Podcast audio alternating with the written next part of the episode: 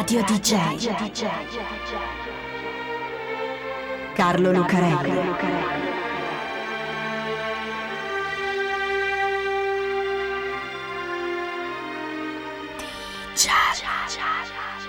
Carlo Lucarelli presenta Di Giallo, il radiodramma di Radio DJ. Salve a tutti, siete su Radio DJ, io sono Carlo Lucarelli qui assieme a Fabio B per raccontarvi un'altra strana, misteriosa e incredibile storia di Di Giallo. Può capitare ad una persona di essere tra le più amate e allo stesso tempo tra le più odiate. E a volte succede che sia la stessa gente ad amarle e odiarle contemporaneamente. Più facile che siano due entità diverse a farlo. Per esempio la gente da una parte che ama spassionatamente e i governi dall'altra, che odiano invece con grande ferocia. Questa è una storia così, e non è l'unica naturalmente, ma è sicuramente una grande storia, perché questa è la storia di quando Charlie Chaplin diventò il nemico numero uno del governo degli Stati Uniti d'America. Charlie Chaplin è Charlie Chaplin, è Charlot e non solo, una delle maschere comiche più importanti, geniali e amate di un paio degli ultimi secoli. Il famoso omino con la bombetta, i baffetti sotto il naso, gli scarponi e il bastoncino ricurvo, e già basta dire questo per vedere sagome, silhouette e imitazioni di ogni tipo. Il cinema stesso ha fatto passi importanti con la camminata dondolante di Charlot. Charlie Chaplin non è solo questo, naturalmente, è un grande attore, un grande regista, un grande compositore e allo stesso tempo anche un grande pioniere e imprenditore dell'industria del cinema, che non sarebbe quello che è senza i suoi film e le sue produzioni. Insomma, Charlie Chaplin è Charlie Chaplin e non sta a noi qui raccontare tutta la storia del personaggio. Ci vorrebbe un'altra delle tante monografie che si sono fatte su di lui e il nostro tempo non basterebbe. No, a noi interessa un punto in particolare e per quello ci possiamo soffermare su alcune caratteristiche specifiche. La prima, Charles Spencer Chaplin è inglese. Nasce a Londra nel 1889, figlio d'arte. Il padre è un attore di musical e la madre una cantante. Prima ragazzino prodigio nel varietà, poi attore di pantomime di un certo successo. Con la compagnia di Fred Carno, il giovane Charlie va in tournée negli Stati Uniti, assieme ad un altro giovane promettente attore inglese, Stanley Jefferson, meglio noto come Stan Lauren, da noi ancora più noto come Stanlio, altra storia che racconteremo. Negli Stati Uniti, il giovane Charlie viene notato da un produttore che si chiama Max Sennett, altra storia che racconteremo, una leggenda del cinema dei primi del Novecento. Il cinema muto, praticamente l'inventore delle comiche, e non solo, con una produzione di oltre mille film che creano la prima industria del cinema americano. Charlie Chaplin comincia così, con Max Sennett, sviluppa il personaggio di Charlot e in cinque anni è già così famoso e ricco da fondare la sua casa di produzione, la United Artists, e questo è il secondo punto che ci interessa. La United Artists viene fondata nel 1919 da Charlie Chaplin, assieme ad altri tre protagonisti del cinema americano dell'epoca, le star Mary Pickford e Douglas Fairbanks e il regista David Griffith. L'idea è quella di non farsi mangiare dall'industria cinematografica hollywoodiana, ma di gestirsi da soli in modo indipendente, con il completo controllo dei film che li vedono protagonisti. Una piccola rivoluzione nel sistema controllato dalle major companies di allora, come di adesso, arrivano questi che si gestiscono da soli, ma non così grossa da scardinare tutto. In fondo la United Artist ha l'intenzione di diventare una major anche lei. Comunque, ecco le prime due caratteristiche che ci interessano per il nostro Charlie Chaplin. È inglese e ha questa tendenza a fare le cose un po' controcorrente, ad avere idee diverse, indipendenti e critiche. La terza caratteristica riguarda la sua vita privata. Una vita sentimentale piuttosto vivace e tormentata, al limite dello scandalo per la mentalità di allora, con amanti e mogli giovanissime, quasi bambine, matrimoni riparatori e divorzi miliardari. È un carattere piuttosto difficile, molto diverso da quello così involontariamente tenero e decisamente umano di Charlot. Charlie Chaplin sa quello che vuole e sa come ottenerlo, tanto che spesso nella fantasia di scrittori e sceneggiatori diventa lui il cattivo. Come in Triste e solitario finale di Osvaldo Soriano, dove un Charlie Chaplin vincente e crudele si scontra con due perdenti di metodo come Stan Laurel e Oliver Hardy, aiutati dal detective Philip Marlowe. Eccolo qua allora. Inglese, indipendente e un po' maledetto. Sono queste le caratteristiche di Charlie Chaplin che più interessano il governo degli Stati Uniti nel settembre del 1952.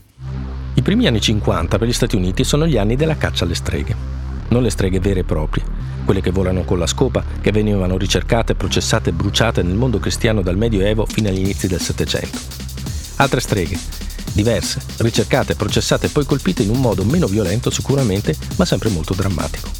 Quelli infatti sono gli anni del maccartismo, che prende il nome dal senatore del Wisconsin Joseph McCarthy, che fece della lotta alle attività anti-americane il punto fondamentale della sua vita politica, fin da quando tenne un discorso in pubblico sventolando un foglietto su cui c'era una lista di un numero imprecisato ma piuttosto grosso di comunisti nel Dipartimento di Stato americano. Eccole là, le streghe, i comunisti, i simpatizzanti per l'Unione Sovietica, che in quel periodo, il periodo della guerra fredda, è il nemico mortale del mondo occidentale, in primis gli Stati Uniti. L'Unione Sovietica che riempie il mondo occidentale di spie, che è riuscita a rubare i segreti della bomba atomica, che sta tenendo testa agli Stati Uniti nella corsa allo spazio. Sono quelli gli anni in cui la fantascienza, per esempio, si riempie di strani marziani che vengono dallo spazio e si nascondono sulla Terra per conquistarla. Non è solo il senatore McCarthy a sostenerlo, ma anche grazie a lui e ai vari comitati d'inchiesta per le attività anti-americane da lui ispirati, in quegli anni si diffonde per il paese la paura delle infiltrazioni comuniste, che diventa una vera e propria paranoia. Ci sono comunisti, iscritti al Partito Comunista Americano semplicemente simpatizzanti per la Russia o per ideologie socialiste in genere e quindi traditori, perché nemici della filosofia del sistema di vita americano, questa è l'equazione, ci sono comunisti dovunque, nelle istituzioni federali, nell'economia e nella cultura. Un sacco di gente finisce davanti ad una giuria che gli chiede se ha mai fatto parte del Partito Comunista o simpatizzato, eccetera, eccetera. E se questi dicono sì, finiscono nei guai, licenziati, mandati via e processati per altre cose. Se invece dicono non sono affari vostri, o si appellano al quinto emendamento, vi rifiuto di rispondere, eccetera, eccetera, si prendono un anno per oltraggio alla Corte. E anche se dicono no, devono farlo con molta convinzione, perché basta il sospetto, basta starci nelle liste per essere guardati male dai compagni di lavoro e dai vicini di casa, e soprattutto dall'FBI DJ Edgar Hoover dura una decina di anni e poi piano piano la paranoia finisce e sparisce anche il senatore McCarthy. Nel vedere streghe dovunque, il senatore si rivolge anche all'esercito degli Stati Uniti con una tale violenza che per lui si dimostra un boomerang politico. Prima di occuparsi di una lobby forte come l'esercito, la caccia alle streghe però ha colpito un altro settore meno solido e protetto, quello della cultura e dello spettacolo. Giallo DJ. Di giallo. Nel 1949 Charlie Chaplin fa un film che si chiama Monsieur Verdoux. È un film ispirato alla storia di un assassino seriale dei primi Novecento, Harry Landru, nel quale entra anche la figura di un altro assassino simile, Marcel Petiot, di cui abbiamo già raccontato la storia. Chaplin ne fa una commedia nera, dove c'è un impiegato di banca timido e tranquillo, sempre pronto ad eseguire gli ordini per far arricchire gli altri, che un giorno viene licenziato. Allora Messie Verdù per mantenere la sua famiglia si trasforma in serial killer, che addesca e uccide ricche anziane vedove, sole, per impadronirsi dei loro beni. Ovviamente c'è tutta l'ironia e l'umorismo nero di un film di Charlie Chaplin. Alla fine lo prendono e finisce sulla ghigliottina. Ma prima di morire Messie Verdù tiene un discorso. C'è una frase celebre che il personaggio di Chaplin dice sul banco degli imputati. Dice guerre, conflitti, tutti affari. Un omicidio è delinquenza, un milione è eroismo. Il numero legalizza. Ecco, è con quel film che Charlie Chaplin comincia ad essere accusato esplicitamente di essere un comunista. Il film è contro un certo capitalismo che impone di arricchirsi anche a costo di ammazzare, Messie Verdù lo dice chiaramente, e viene messo in relazione con altre cose fatte da Chaplin, capolavori come Tempi moderni, che criticano la catena di montaggio e il lavoro alienante della fabbrica, o anche Il Monello e altri classici che sono molto critici col sistema classista americano. Chaplin poi si è impegnato politicamente durante la seconda guerra mondiale, contro i nazisti certo, ci ha anche fatto un film come Il grande dittatore, ma anche a favore dell'Unione Sovietica, che allora era alleata con gli Stati Uniti, ma adesso no. E dopo si è caratterizzato come un liberale, indipendente e controcorrente appunto. Così, quando la paranoia del maccartismo si lancia contro il mondo della cultura, e quindi anche quello del cinema e della televisione, ecco che ci prende di mezzo anche lui. Basta niente. Una voce, una diceria, una denuncia anonima, ed ecco che uno scrittore, un autore di teatro o di sceneggiature, un regista o un attore si trovano davanti a un comitato per le attività anti-americane. Sei mai stato comunista? Sì, molti lo sono stati e lo sono ancora. Sono scappati dall'Europa nazista proprio perché erano di sinistra. Altri no, mai stati o non lo sono più, ma non importa. Bisogna dimostrare il proprio anti-anti-americanismo. Come regista Elia Kazan, quello di fronte del porto con Marlon Brando, che davanti al comitato fa i nomi di altre 11 persone che lavorano ad Hollywood, mettendole nei guai perché se il tuo nome è sulla Hollywood Blacklist, sulla lista nera, e la produzione non ti cancella, la gente non va a vedere il tuo film. Oppure le ditte tolgono la pubblicità dallo show in televisione. C'è un sacco di gente che si rovina la carriera, che è costretta a lavorare con un nome falso o che alla fine si suicida.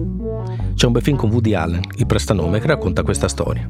Bene, Chaplin è perfetto per la lista. Prima difende gente che c'è finita dentro.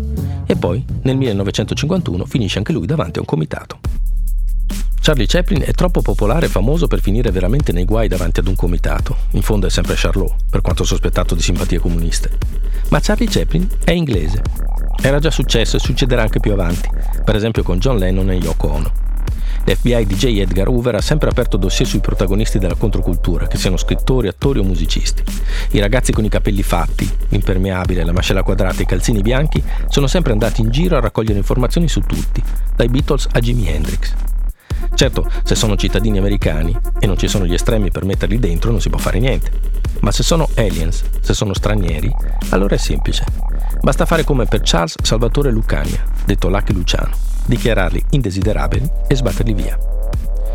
Con John Lennon e sua moglie non ci riescono e dopo tre anni di tentativi devono dargli la green card che gli permette di risiedere negli Stati Uniti. Con Charlie Chaplin è più facile. Charlie e la sua ultima famiglia si imbarcano sulla Queen Elizabeth per andare a presentare l'anteprima del suo ultimo film Timelight, Luci della ribalta, a Londra, nel settembre del 1952.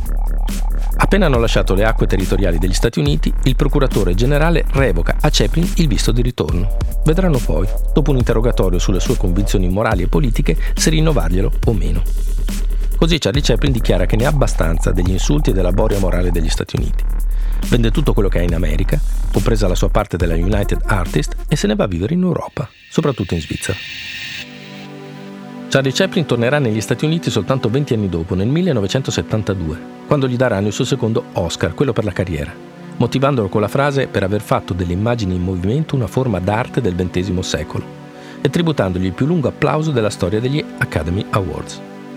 Una bella soddisfazione, ma non più bella di un'altra sicuramente, che si era preso prima. Di fronte alla politica, all'ideologia dei governi, gli artisti hanno solo due libertà, quella di dire di no, come molti hanno fatto. No, grazie, non ci sto. Galera, soldi, onori o problemi, grazie, preferirei di no. E quella di prendere in giro, di criticare con le loro opere. Nel 1957 Charlie Chaplin gira A King in New York, un re a New York. Non è forse uno dei film migliori, o almeno così pensano il pubblico e la critica di allora. Ma dentro c'è un'America in pieno maccartismo, l'ottusità del potere, un bambino perseguitato e un re che vuole aiutarlo, interpretato proprio da Charlie Chaplin. Radio DJ. Carlo Lucarelli.